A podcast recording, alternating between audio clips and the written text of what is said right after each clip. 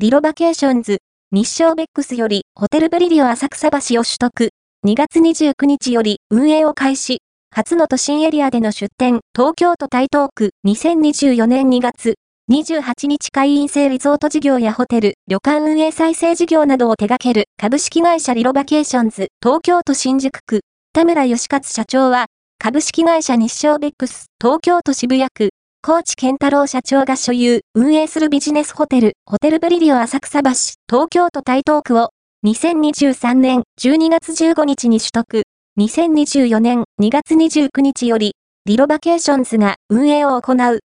同ホテルは、リロバケーションズのホテル事業としては、初の都心エリアでの出店となるもの。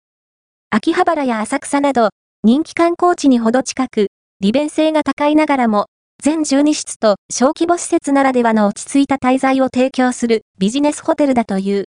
今回の取得により、同ホテルでは、スタッフの業務負担軽減や、新たな旅の形を生み出す DX の本格的な活用を予定している。スマートフォンを通じ、予約完了時から滞在中まで、様々な情報発信を行い、サービスの利用に、新しい選択肢を生み出すことで、オリジナルな旅の時間、新しい旅の形を演出するという。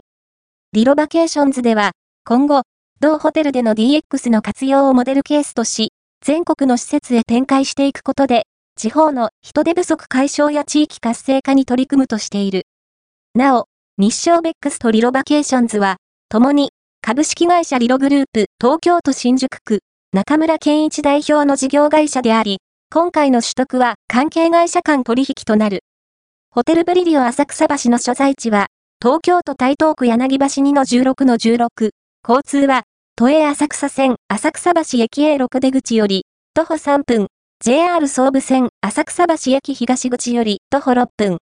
宿泊予約はホテルブリリオ浅草橋